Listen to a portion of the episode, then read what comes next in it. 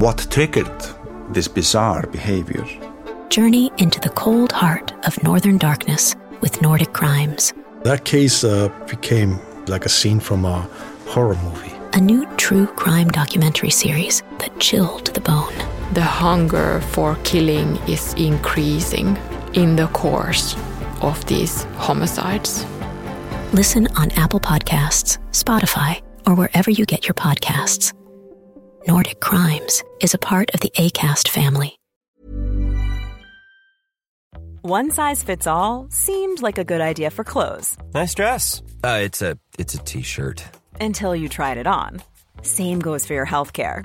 That's why United Healthcare offers a variety of flexible, budget friendly coverage for medical, vision, dental, and more. So, whether you're between jobs, coming off a parent's plan, or even missed open enrollment, you can find the plan that fits you best. Find out more about United Healthcare coverage at uh1.com. That's uh1.com.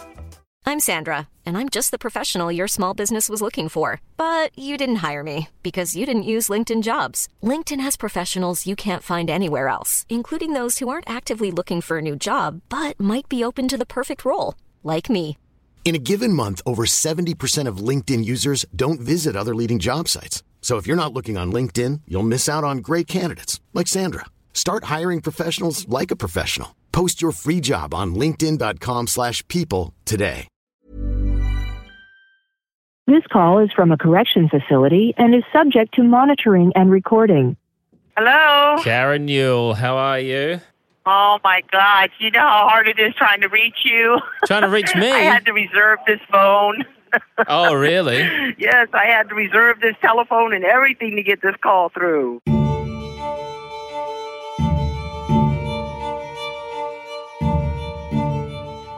Hello, and welcome back to One Minute Remaining. My name is Jack Lawrence, the host and creator of this show. Today is a catch up with a lady whose story we just finished. Now, of course, I don't usually do catch ups with someone this quickly after finishing their story.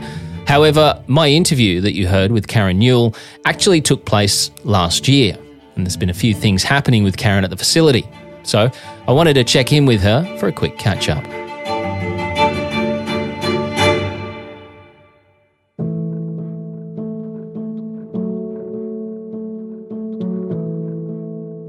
So, before we jump into this catch up with Karen, I think it gives me a great opportunity to address a few questions and comments that popped up in our Facebook group during her story going out. So, it's fair to say Karen's story is one that came with some very strong opinions from many, many people, which is great. That's the whole point of this show. It's to create conversation and opinions and thoughts, and, and that's what I want. Now, one of the comments we had in the Facebook group brought up a brilliant point, which I wanted to address. It essentially said that, obviously, up until now, the stories that we've presented have been extremely thought provoking, a number of which have been extremely emotionally charged, and many cases have highlighted some incredible miscarriages of justice. So the main question posed was Do I think it's fair that Karen be allowed to have the same platform in which to share her story, as a large portion of the audience believe in her guilt?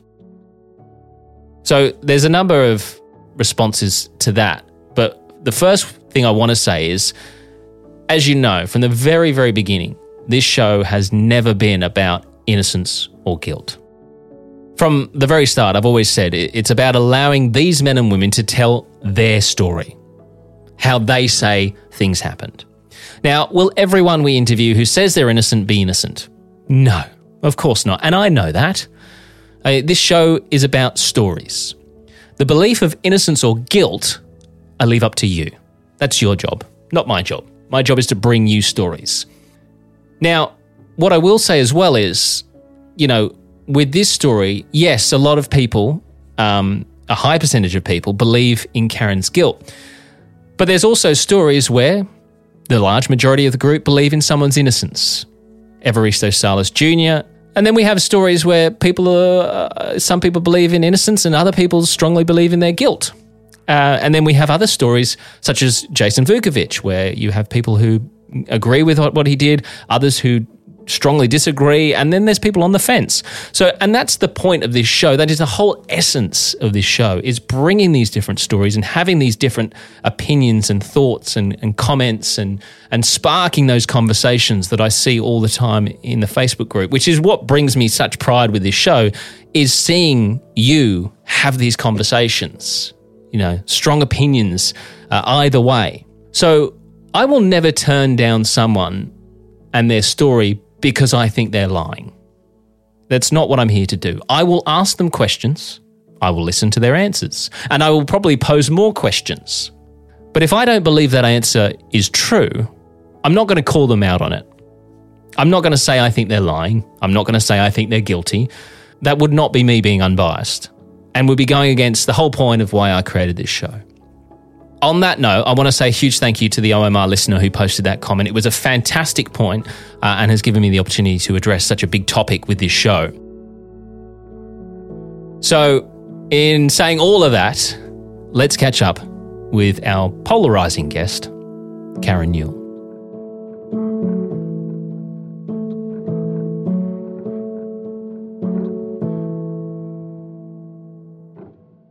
Hey, look, we obviously haven't Oh. spoken for a while on the phone, so I mean, we haven't even spoken. I don't think this Yes. this year. So happy New Year and all the rest of it. Yeah, yeah. Happy New Year. Absolutely. what did Dee Dee say on the phone? Oh. I mean, what is she? What's happening with her case? You know what Dee Dee's like. She's uh, she's very positive about um, what's going to be happening, and um, she couldn't tell me too much. So incarcerated men and women in the United States appear to have quite a lot of freedom when it comes to being in contact with the outside world. A large number of facilities across the US now have tablets that the men and women can purchase in which to keep in touch with what's happening outside, listening to music, playing some games, even listening to podcasts. And of course, emailing friends and family on the outside. However, one thing they can't do is communicate with other incarcerated men and women who are not in their facilities, or even ones that have been moved to different areas of the same prison. So I have, in recent times, become a bit of a messenger between people who have become separated. One of these occasions happened early one morning when I got a call from Doris Moore from prison. Prior to her being relocated to the jail she's in now, she told me that her friend Karen had collapsed and had been rushed out of the prison and sent to hospital. None of the ladies can, of course, contact Karen and had no idea what had happened to her or even if she was still alive. So Doris asked me to try and get in touch with her to see that she was okay. Karen had gone into cardiac arrest inside the dorm, and an emergency medical team was brought in and rushed her to hospital. We obviously haven't had a, obviously hadn't had a proper chat, um, or we haven't, you know, we've only spoken via the uh, prison messaging system. Um, now, a lot's happened with you over the last sort of few months or so. You know, I know you had a, a health issue. Can you tell me what happened there? Um, yes, I. Um, I was so dehydrated that my heart went into cardiac failure because I was severely to the point of way beyond dehydration, and I guess it shut my heart down, and I didn't realize I was so dehydrated, and I was just basically overworking myself to the point that I collapsed and went into cardiac arrest and had to be revived and was taken to by EMS to outside hospital in Ocala. Wow, that must So, have been I spent- terrifying. Yeah, it was terrifying. It totally was. Because, you know, I'm just a workaholic, so I didn't realize I was depleting my body that much of water. I mean, they had like five IVs running trying to pump back in fluids into me in the two days that I was like on uh, fluids there. It was crazy. It's like I had IVs running out of everywhere trying to get fluids back in me. So, how long were But you yeah, your in the hospital for? five days. Then I went back to the prison and I spent another five days in the infirmary. So, what's it like being in there? Um, not nice. I mean, it's not very sanitary. It's chaotic. There's, I mean, there's no rest. I mean, there's people going in and out all night long, all day long. They keep the lights on from 5 a.m. to 11 p.m. So it's like there's no resting as far hmm. as they want you to recuperate. I'm like, just send me back to the dorm. Oh my God, I'll get more rest there than here. Yeah. This is not a, a resting zone. this is a stress zone. you know, I'm trying to make sure that I stay hydrated and I'm trying to make sure that I exercise and, and don't overdo it, which is you know, not what I'm doing right now. I'm actually was just overdoing it. I was trying to do the laundry quickly so that I could get all get this phone call in on time. So Oh. now my coworker is trying to hand out what clothes are left because it was like four days worth of laundry Friday, Saturday, Sunday, and Monday because Monday was a holiday, Memorial Day. I had four days worth of clothes piled up. Other than that drama, there's been a few more changes at the facility with a few people we know having moved around. One of those being Kimberly Boone. So um, I hear there's, there's um, we've had a few changes there as well. I, I believe Kim's no longer at that facility. I think maybe she went over to the main unit. I was told She sent me a message saying she'd been moved to a different area. she she got out of the incentive program. She was in the incentive just like Dee Dee and I was. I signed out of that program because it was just uh, too overwhelming and it was being poorly run and it was too just too much going on that shouldn't have been going on for it to have been an incentive program, which was supposed to be something that is a privilege, something that was supposed to build you up and make you feel like you earned it, but it was totally the opposite. It was very abusive, verbally, physically.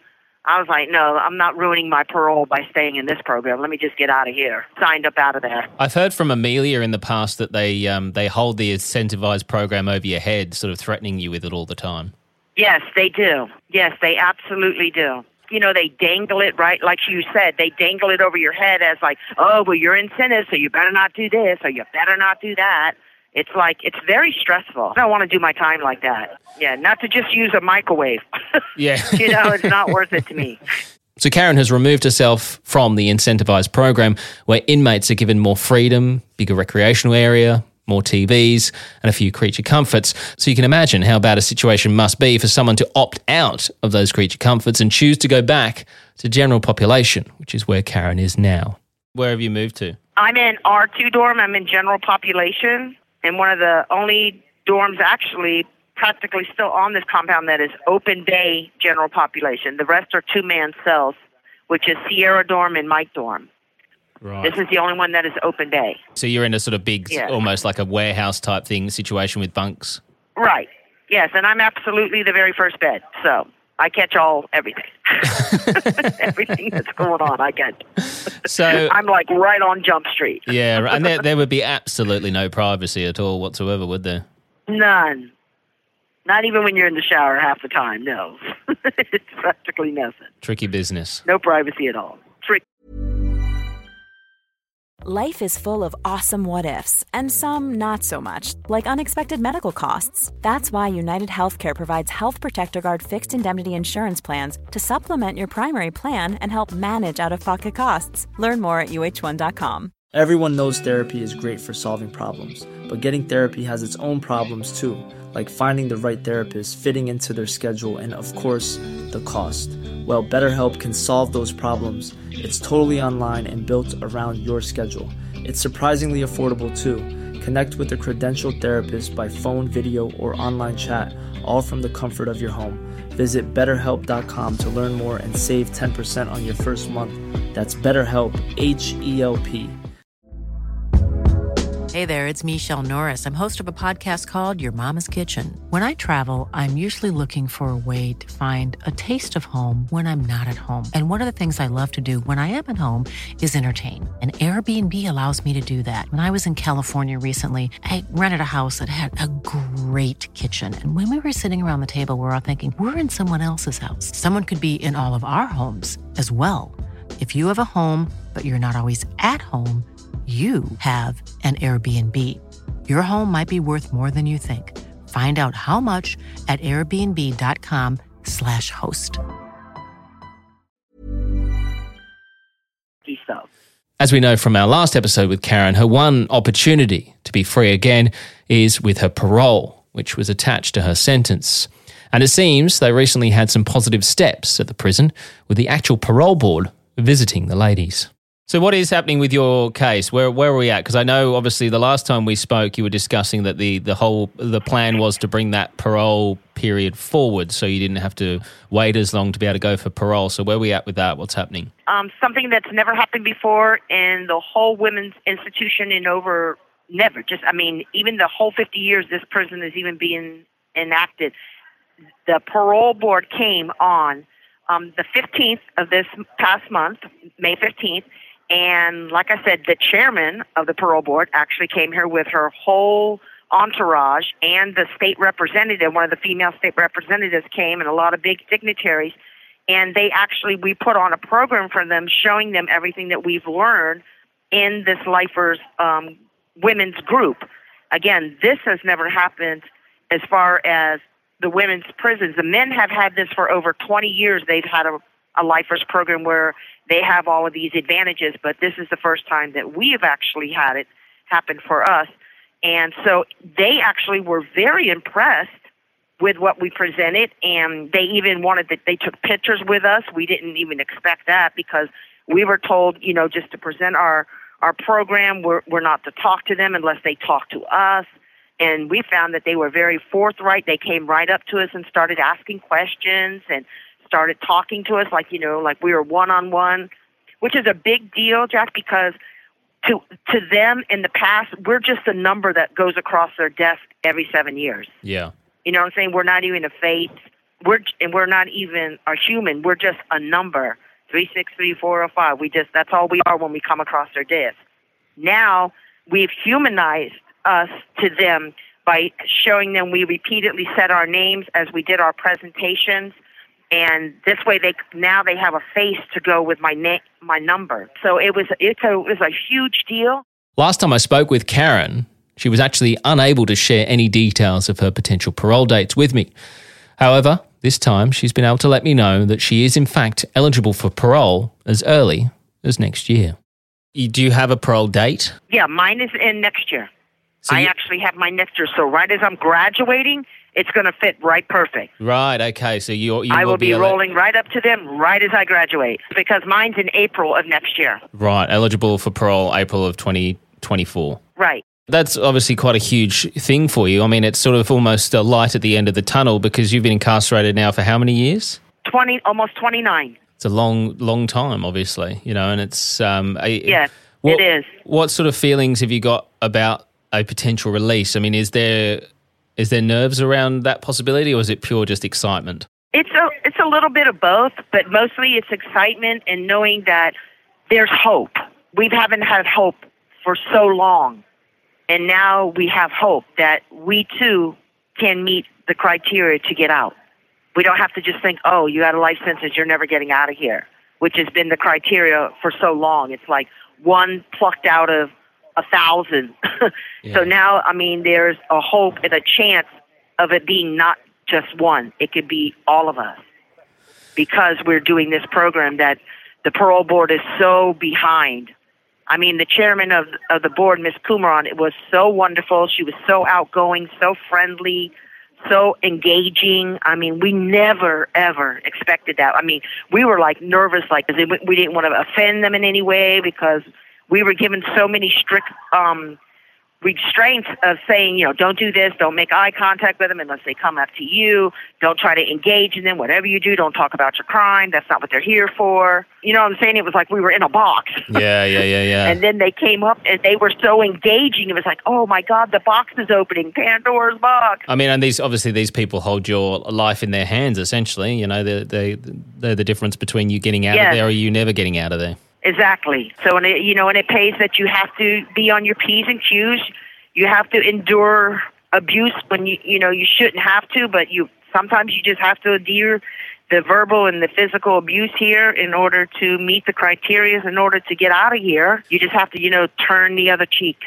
What would your plan be? Um, say, you know, April 2024 rolls around, and you know you're granted parole, and and you're able to leave. What what's what's your plan on the outside? Do you have one? Well, um, the parole requires us, as a part of our release, to go to a transitional house for six to um, six months to a year.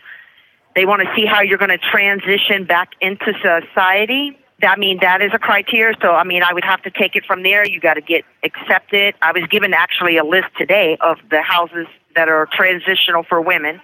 So I would start having to write now to see if they would have room for me upon my time for release. You know, being a, being in prison for as long as you have, we're talking back in the '90s. You know, a lot has changed on the outside um, since your incarceration. Yes. you know, there's there's technology now that was wasn't around when you're incarcerated. You know, I mean, early '90s there wasn't really even many mobile phones getting around, and now we walk around with uh, with iPhones that are you know, there's more te- technology in our pocket they say than there was in the uh, the the rocket where they went up to the moon. Um, so does that sort of Right? does, does that does that stress you out at all? All of that stuff?